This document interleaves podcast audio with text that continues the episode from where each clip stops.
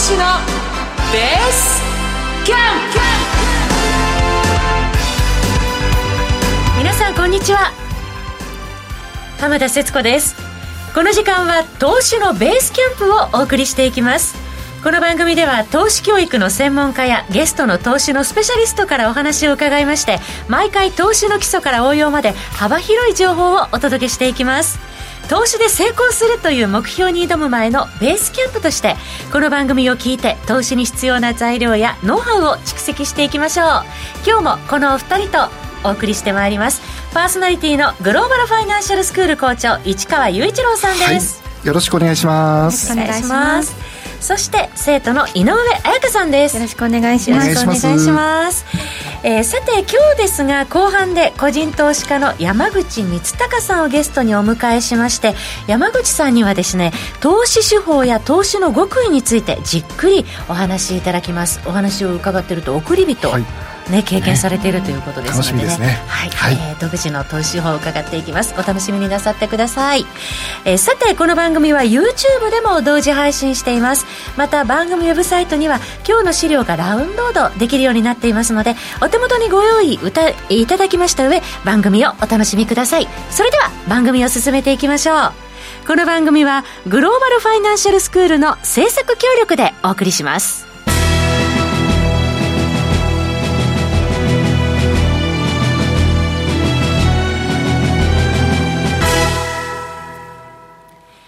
ここからはグローバルファイナンシャルスクールの番組オリジナル講義として市川校長に教えていただきます、はい、市川校長よろしくお願いします。よろしくお願いします。さあ最近ねお二人も感じているんじゃないかなと思うんですが、はい、物の値段って上がってる感じしませんか？どうですかね？てる実感しますよ。例えばなんですけど、うん、生活の中であの食べ物、ポテトチップス、はいはい、袋開けてみたら、えこんだけしか入ってないの？とか、ステルス値上げっていうんですか、実質値上げ、はい、すごい感じる、容量が減っちゃってるっていう、はい、あ私、それ気づいてなかったかもしれないんですけど。あのドレッシングとかでも、うんうん、ケースがちっちゃくなってたりとか。あるんですよね、バターとかね、ああいうのも少し分量を減らして値段は変わらないみたいなね。えー結構多いんですよね。私値上げ商品カレンダーっていうのを見たんですけれども、はい、知らない間に私たちの身近なものって結構値上がりしてるんですね、そうなんですよ。その話もねこの後ちょっとしていこうかなと思います、はい、はい、まずね身近なところで言うと、うん、まあニュースでもね結構大きく話題になっているのが原油、うん、原油結構高くなってますよね、ええー、一時はね130ドル超えてる時も3月ありました、うん、この影響を大きく受けているのはやっぱりガソリンということで、まずねお手元の資料の方をご覧になっていただこうかなと思うんですが、はい、これね過去1年のガソリンの価格なんですが、うん、車乗ってる方はもう結構厳しいですよね、うん、どうですか？あのこの値段表を見るとまあレギュラーのね価格を見ても結構高いですよね。どうですか？私新潟時代自分で車を持っていて、はい、毎日運転していたのでガソリンスタンドのこう値段って敏感になって見てたんですけど、うん。はい、ちょっとレギュラーの価格見ると、はい。間違廃屋の値段かと思うぐらい。高いですよね。高いですね。170円ぐらいですもんね。もう胸が痛くなりますね。ね。私も近所のガソリンスタンド、はい、もう毎週写メしてるんですけど 大体は161円から165円行ったり来たり。高いですよね。下がらないですね、うん、で安いねガソリンスタンドがあるとみんなそこ行くんでね、うん、結構ね大変だなっていうふうに思います、切実ですよね、はい、で灯油なんかもね結構高くなってるんで、はい、これからまあちょっとね、あの夏場なのであれですけど、これ、冬場までこういうのが続くと、結構ね、新潟の方とかね、東北の方とか大変なんじゃないかなともう冬は毎日入れ替えてるので、うん、ね本当、灯油がこれだけ値上がりしちゃうと、冬がしんどいですね。ね必需品ですからね。はい、でね、やっぱりこういったあのガソリンの価格の高騰っていうのは、私たちの生活だけではなくて、はい、まあ企業のねコスト高にもつながっていくというところありますよね。そうですよね。はい、結構大変だなと思います。で、えっ、ー、と実際にね皆さんにはちょっとお手元に、はい、あのーこれはね皆さんの方にはないんですが私たち2人のところにはね、はい、値上げカレンダーっていうのはね、はい、あるんですけどこれ見てどうですかね？結構いろんなものが上がってるんですけど春からね。ちょうど3月から来年までのカレンダーを私たち見てるんですが、はい、知らないうちに例えばですけれども、3月、うん、マヨネーズが2%から10%、10%ドーナツ、はい、あの銘柄上げると、ミスタードーナツも9%ぐらい上がってたんだ、ね、上がってたんですね。ね100円ぐらいでね買えるっていうイメージがあったんですけど、はい、いやトイレットペーパーはね、やっぱりこの原油が上がってるっていうことで、高いなって、15%か20%、スーパーでも上がってるなって思ってたんですが、はい、意外やが、やっぱり醤油もね、10%ぐらい上がってたりとか。私がインパクト大きかったのね、やっぱりあの大好きなね、うまい棒がね。校長大好きなんですね。好きなんですけどね。うん、これが、あの、2円上がると、100、あの、10円から12円に上がるということ、これ20%上がってるわけですよ。お子さん2円上がるって切実じゃないですか。大きいですよね。10円持っていけばもううまい棒が買えたのに、うんはい、プラス2円。そう。あと井上さん、どうです？私、あれですね、ウイスキーが5%から28%もアップしてるので、今月からですよ、それはね、はい、結構、で一番ちょっと下の方を見ると、うん、トイレバスっていうところで、この値段がね、さっき見ててね、びっくりしたんですけど、最大40%アップと。いうことで、結構な値上がりをしているというところですよね。ということは、お家これから買う方って、それに上乗せして、やっぱりね、そうですねあの上昇してるってことなんですよね、はい、そして5月以降も上がっていくものがね、コカ・コーラの1.5リットルのペットボトルがね、約6%上がりそうだと。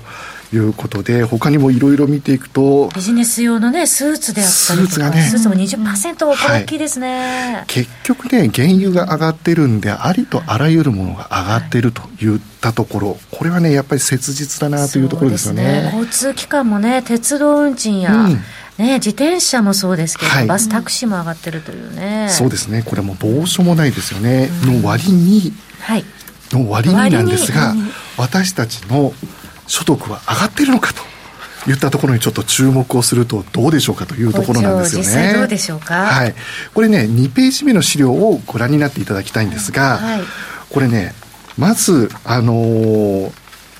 実際にね、私たちのお給料の話の前にですね、物価がもうちょっと上がってるよというところをちょっと見ていく上で、この2ページ目なんですが、全国消費者物価指数ですね。はい、CPI ですよね、はい、これ見ていくと、まあ、日本の場合ね、ちょっとずつなんですが、まあ、上がってるというのは分かると思うんですね。21年の前半はちょっとマイナスなところはあったんですが、はい、相対的にちょっとずつちょっとずつ上がってきている。そしてここに来て値上げが大きくなってきているというのはもう切実になってるかなと。いうところですよね。はい、そしてこのプラスアルファのところで先ほどお話ししたかったのが、うん、私たちの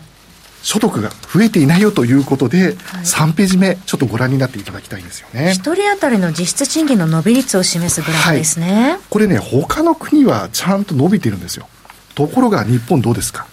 横ばいですよ。これ91年から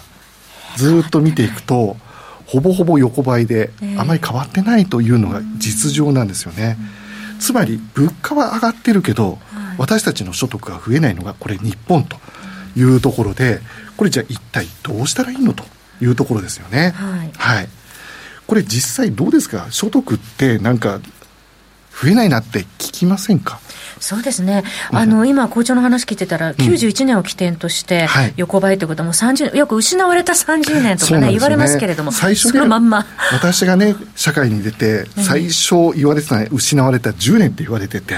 ついこの間まで20年って言われてたと思ったら、もう失われた30年というふうに言われるようになってきたというところですよね。これまだもしかしたら伸びるかもしれないですよね。聞いてないと。はい。はい、ね、これどうしようもないということで、じゃあ実際には、お給料が増えないけど物価が増えていくんであれば、これはね、当然私たち、このラジオをやっている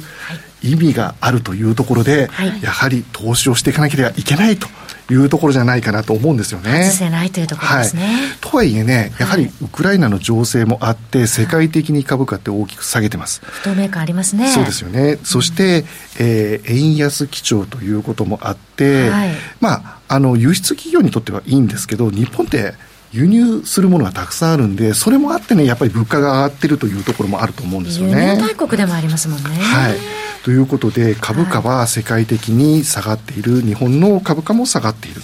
ただ、これじゃあ世界的にも下げているんで、はい、じゃあ下げたところは喜んで買っていけばいいじゃないかというところはあるんですが、はい、実際ね、日本の株って、バブルの崩壊後、そんなに大きく上げてはきてないんですよね。まあ、一時的にね、安倍さんが総理をやったときに、はい、まあ、政策的に、まあ、株価が大きく上げてきたっていうのはあるんですが、3万円台乗せた場面もね、はい、あったんですが、その後、どうかっていうと、はい、まあ、えー、総理大臣が変わった中でも、そんなに大きくね、えー、株価が上がったり下がったりというような感じではなくて、どちらかというと下げ基調になっているというのが実情だというところだと思います。そういう環境を鑑みて、うん、私たちはどういうふうに投資手法を取っていったらいいんでしょうか、はい、そうですね。実際にはどうするべきかというと、まあ、日本株もね、決して、はい、あのいい株がたくさんあるので、個別に分析ができるということであれば、もちろんいいんですが、はい、実際にはねあの、そういった方ばっかりではないんですよね。ということで、世界に目を向けましょうというところが今回のテーマになるというところですね。はい。ではね、資料の4ページ目をちょっとご覧になっていただきたいと思うんですが。最新の世界経済見通しの成長率予測ですね。そうですね。これね、あくまで予測なので、はい、えー、実際はですね、これ結構コロコロ変わるんですよ。世界情勢によってですね、えー、あのその時その時によって変わるんですが今実情としてはこういった感じというところですね。はいで、世界の GDP を見ると、21年が5.9%ということで、約6%ぐらいですね。はい、で、先進国が5%ということなので、えー、発展途上国のね、新興国が、まあ、結構大きな伸びを見せてたというところではあったと思うんですが、はい、やはり投資をしていく上では、えー、安心感を持ちたいというところで、先進国にやっぱり注目をしたいと思っています。はい。で、この中をずっと見ていくと、まあ、アメリカがね、やっぱり世界を引っ張っている中心になっていくので、このアメリカというところはちょっと外せないなとは思っています。その他のところね、ユーロ圏なんかも見ても、まあ結構高い、えー、位置にある国々がたくさんあるんですが、うん、日本どうでしょうかね？21年、アメリカは5.6%に対して日本は1.6%と、はい、成長率の違いが見て取れますが。はい、で、予測を見ても、あの世界のね先進国の予測を見ても日本ってまあ高い方ではないんですよね。平均以下というところですよね、はい、22年、まあ、つまり今年ですよね。今年それでもね3.3%なので期待はあるんですが、これあくまで予想なのでどうなるかわからないといったところ。そして23年になるとまた1%台にまあ戻ってしまうんじゃないかなというところですよね、えー、はい。では私たちはどうしたらいいんだろうとい。うところで、はい。はい、投資って別に日本に限ったところではなくて、世界に投資をすることも実はできるんだとい。うところで、はい、えー、注目はね、やはり世界の中心になっているアメリカ、ここにまあ一つ投資の軸を置くというのは一つありかなと思ってます。で、よく言われるのがね、S&P500 とか、ニューヨークダウとか、ナスダックというようなあ指数がありますよね、はい、そういった指数に投資をするというのはもちろんありだと思います。分散投資の一つとしてね、はい、ただアメリカ一国に投資をするのもやっぱり怖いなという方もたくさんいらっしゃると思います。ではどうすればいいのかというところで、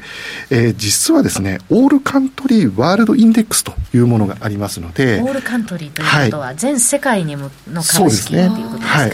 こういったところに投資をすることができるんですよね、で実際に今、ウクライナ情勢でロシア、はい、これ実はね、あの、オールカントリーの中入ってたんですが、えー、外されたんですよね。なので、ファンドで投資をしておくと、プロがやっぱり運用してくれているんで、はい、実際にちょっとここは良くないぞっていうような国があれば、自然と外してくれる、そして割合も調整してくれるというところがあるので、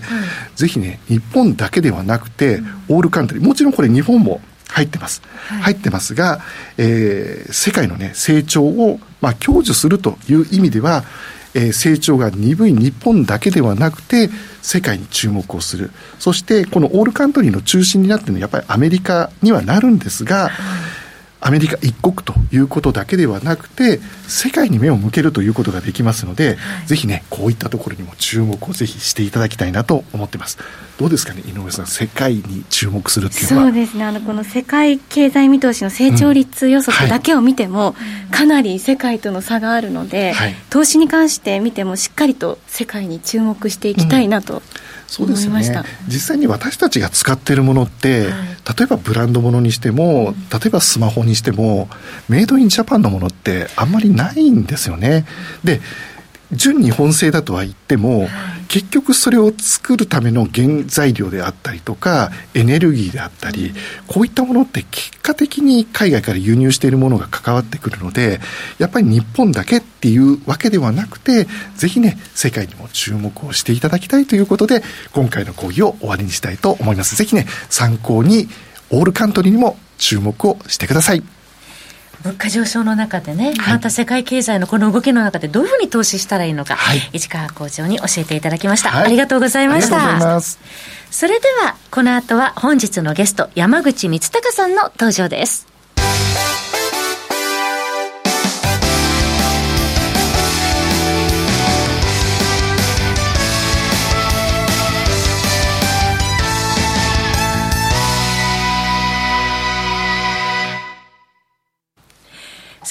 本日のゲストの方をご紹介しましょう。個人投資家の山口光隆さんです。山口さん、こんにちは。あ、よろしくお願いします。よろしくお願いします。はい今回は山口さんに投資手法と山口さん流の投資の極意についてたっぷり伺っていきたいと思うんですけれども、はい、まず山口さん、この株式投資との出会いっていうのは、どういうところからだったんでしょうか？えっと、これあの2000年ぐらいちょうど IT バブルの頃だったんですけども、はい、まあ、その時にあの、まあ、会社の先輩がですね、うん、まあ、株で儲けたということで、お前もやってみろということで始めたのがきっかけですね。これはあれですか、はい、IT バブルが弾ける前ですか、投資を前ですね。あ、なるほど。はい。ちょっと面白い話が聞けそうですね。そうですね。ちょうどじゃあ、そのバブルのさなかに始められたっていうことですね。はい。はい。実際どうし、どうですか、その時に始められて。いややっぱり負けましたよね最初、うん、はい大体おいくらぐらいからスタートされたんですか？どのくらいかな？2000万ぐらいかな。あ最初のじゃあ土台大きかったんですね、はい、そうですね、まあそれまでずっと貯金があったので。はい、えその貯金をではほとんどすべて何割ぐらいを投資に78割ですかね。あ、はい、じゃあ結構な割合を投資にされたということで、それがスタートですね、あの元になっているものがまず2000万円までこう貯めてたっていうことは、結構堅実にこう生活をされていないとなかなか2000万円って一般の人たちが貯めようともたまらないじゃないですか。はい、それはすごいですよね。ですよね。それに思いっきりよく、もうそこに配分されたっていうことですね。うん、そうですね。はい、はいでそこからなんですが、はい、その2000万円からスタートされて、はい、えー、その後どういう遍歴になられたかというところなんですけど山口さんから自ら伺いましょうか、はい。まあ、いろいろあの紆余曲折ありまして、はい。あのまあ、結局一番儲かったのはその西武ホールディングスですね。はいえー、西武のちょうど再上場のあたりですそうですね、上場廃止の、はい、あの教員記載かなんかで上場廃止になったんですけれども、はい、2004年の12月に、ね。はい、上場廃止になって。その時にあの300円台で、はい、あの2万株ほど買ったんですね。はあ、その再上場9年4か月ぶりの復帰ということで、2014年の時にですね、はい、2万株でスタートして、はい、えー、それで資料をご覧いただくと、えー、この西部の再上場で送り人になられたとそうですねいうことなんですね。はい、はい、それからどのくらいに増やされた？という。どのくらいになったかっていうことですね。700万ぐらいで買ったのが、4000万ぐらいで売れた感じですかね。はい、一気にこの西部の最上場で送り人になられた。そうですね。はい。でこの送り人になられた後なんですけれどもどうなんでしょうか？どういう投資スタイルっていうのはされてたんでしょうか、はい、そうです。その頃からあの優待株を買うことが多くなりましたね、はい、優待株っていうのは例えばどういうあのものを買ってらしたんですか、まあ、飲食系コロワイドですとか、はい、まあ、当時はワタミとかも買ってましたね。ワタミね。結構飲食系が多くて、そうですね。もう、あのまあ、飲食以外ほとんど金を使ってなかったので、はい。まあ、飲食費をゼロにしようと。なるほど。外食するときはその優待を使ってっていう。そうですね。ああ、はい、で優待で回されて。ででも結構その株主優待も増えてらしたんですか？そうですね。なんか365日全部優待で食事をしてでそれでも余って友達にあげたりとか、はい、あのしてましたね、はい、すごいですね結構株主優待でその生活回される方って、好調、ね、投資家の方の中にもいらっしゃると伺いますけどもね。ねますけどね、はい、でも実際に365日優待でっていうのはね、えー、初めて聞きました私もね。はい、はい。飲食以外の優待というのは？飲食以外映画とかですかね、あ娯楽のところでやったりとかですね、はいもう日常生活の中ではじゃあもう優待で困ることはあまり生活の中ではなかった感じですか？娯楽もできてご飯も食べられてみたいな。ね。まあ電車賃がねなかなか優待で出ないですけどね。電車ね、はい、確かにね、はい、なんで現金使わないといけないものもあるんですけれども、はい、まあ自分がよく使ってるところは大体、うんカバーできたかなっていう感じですね。2014年にそれで送り人になられてそこから優待を結構増やされたっていうことなんですけれども、結構その送り人になられたということで、まあ、当時は取材を受けられたりとかっていう機会も結構多かったんじゃないですか？当時はあまりなかったですね。あそうですか、はい、はい、それはどのくらい送り人続けられていたんでしょうか？2018年までですね。4年間っていうことですか、はい、この4年間の生活の中で、ご自身が大きく変わられたことっていうのはありました？いや特にないです。特にないし、はい、あ結構淡々とされてますね、何か欲が出るとかはなかったんですか？それはないですね。それはどうしてですか、はい、なんかお金をなんかたくさん持つようになってきたり、うん、株でこうなんか資産が増えてくると、うん、普通の人だとなんか欲が出てきそうな感じがするんですけど、うん、そこを抑えられたいやそういう人じゃなかったから自分が。金銭がたまったんですよ。なるほど。なるほど。そうですね、はい、その種,、ね、種銭っていうのはねその投資する時の土台になるお金のことですよね、はい、あそれで2000万円まで、えー、2000年の時に短命照らして、そこからスタートしたっていうことですね、っていうことは山口さんご自身は結構あの倹約家でいらっしゃるというもともとえー、平成8年ぐらいまではフリーターだったんですね、はい、でその頃の年収がまあ200万割るぐらいだったんですけども、はい、でそれがもう自分の中でなんかこう、アベレージっていうか水準になってるん。で、それがもう今でも続いてる感じなんですね結構ポリシーはじゃあきっちりされてるっていうそうですね。ところなんですかね、その4年送り人を続けられてたということなんですが、はい、そこからまたターニングポイントがあったっていうことなんですね。はい。あまり喋りたくなかったです聞いちゃいます。思い出したくないかもしれませんね、ぜひね、ちょっと。ポートフォリオが全部優待株ばっかりになっちゃってて、はい、その株やってても結局やることがないわけですよ、うん、ずっと持ってればいいだけなんで、なるほど。それで冒険してみたくなって、はい、でその VX インバインバースっていうのが当時ありまして、はい、でこれはですね、その当時は下がれば買うという投資をすれば必ず儲かってたんですね。はい。なんで、あこれはいい金脈を見つけたと思って、買ったところ、うん、1日で96%下がったと。1日で96%、はい、ちょっと私想像つかないんですけど、はい、結構ボラティリティがねビックス恐怖指数と言われますがここにどのくらいのお金を入れ5000万です。5000万。5000万。それが一瞬にして一日にしてほぼなくなってしまったということですよね、ねはい、96%ですからね。そうですよね、この2018年の たどってみたんですけれども、このビックスのベア見てると、2018年の1月の11日の高値が4万150円、はい、そこから翌月の2月6日には、早期償還で1144円まで下がっているっていうね、足取りを見てると、ちょうどこの高値のあたりだったんでしょうか？そうですね、だから、えー、高値というか、まあ、買った翌日にもう96%下がりましたからね。すごいタイミングを経験されたっていうところですね、うん、どんな心境でいらっしゃいました、この時。いや、もう呆然としてましたね。なかなか立ち直れないぐらいの5000万円で、そうですね、96%ですからね、どういう行動にその移られたんですか、その後は。いや、とりあえずその、友達にあげてたような優待は全部売って、うん、ということですかね、自分がその使うものに絞ろうと。はいいう形にしてて。それで絞っていかれたっていうことなんですね。そうですね。だからあまり使ってない優待とかは売ってしまってという感じです、その中でも生活はあまり変わらなかったんですか？この大きな焦げ,、ね、焦げ付きというか大きな損失を被ったけれども、はい、生活は今まで通りは変わらない基本的には。それは変わらないですね、専業投資家でいらしたんですよね。いや当時は、えー、社会人ですね。あ社会人で、はいなるほど、仕事をしながら投資もしていたっていう中での、この2018年のビッグスショック、イバースで、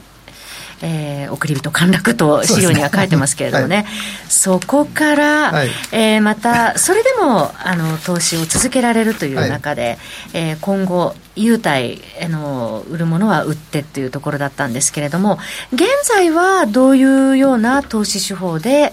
えー、やってらっしゃるんでしょうか、まあ、今やっぱり優待で、まあ、生活費賄う部分あの、自分が使う分の優待を持っていて、はい、あとはあの、まあ、バリュー株ですね、割安な株ですとか、はい、あとは配当。株をまあ買うようにしてます、はい、はい、配当というのもどのどのような感じで見見てらっしゃるんでしょうか？いや私あの銀行株がいいと思ってて、はい、まあ、ど真ん中の三菱 UFJ を、はい、が主力ですね今、はい、なるほど。三菱 UFJ というと、まあ、配当利回り、えー、現段階でも3.7%、7ぐらいですかね、はい、買った時はもうちょっとだったんで高かったっていう、うん、その銀行であったりとか、はい、まあ、こう配当にも投資をその後開始されたっていうことなんですね。で主力は銀行株メガバンクですね。の中でも絞って、はい、まあ、今挙げていただいた三菱 UFJ フィナンシャルグループなどを見てらっしゃるということなんですがそういう、えー、山口さんえー、今、そのどういうふうにこの相場、まあ、不安定ですよね、捉えてらっしゃるんでしょうか？そうですね、やっぱり下値リスクかなりあると思いますので、うん。はい、まあちょっとキャッシュ多めにしています。キャッシュ多めって何割ぐらいにされてらっしゃいますか？どのくらいでしょう、2、3割はいってると思いますね。2、3割キャッシュを高めてっていうところですね、はい、今、マーケットで一番懸念されてるのは、山口さん、どういうところなんでしょうやっぱり FRB ですね。利上げ懸念っていうところでしょうか。はい、はい、山口さん自身はどのようにその金融政策から、まあ、今後、どういうふうな、えー、ふうに見てらっしゃいますか？まあ、利上げが続く限りは、やっぱりアメ、あの米国株は下がっていくでしょうし、はい、一方、円安にはなるので、はい、まあ、その日本株は米国株ほどは下がらないと思うけれども、やっぱり下がるだろうと。はい、で、大きく下がったところがあれば、まあ、割安な株を買おうかなと思ってます、はい。えー、今、日本株メインになやってらっしゃるんですか、すね。はい、外国株はそうですね、5年ぐらい前にね、外国株買ってればね、今頃お金持ちだったんですけど。はい。今じゃ日本株特化して、そうですね。配当をメインにっていうところですね。好調いかがでしょうか？そうですね、あの今、割安になったら買おうっていうお話を伺ったんですけど、はい、その中でもやっぱりあの配当を中心に、そういった銘柄をこう買っていこうかなという感じですかね。ね配当配当と、まあ、その割安。割安。っていうところですね。はい、えー、そのいろいろとここまで紆余ね、いろんな曲折が。終わりで、い。ろいろ経験されてきた山口さんですけれども、まあ、この後延長配信の中でですね、実際ご自身が送り人を経験されて、周りの方、え送り人の方はどういう生活スタイル、投資手法を取ってらっしゃるのかなどについてもね、この後伺ってい。きたいと思います。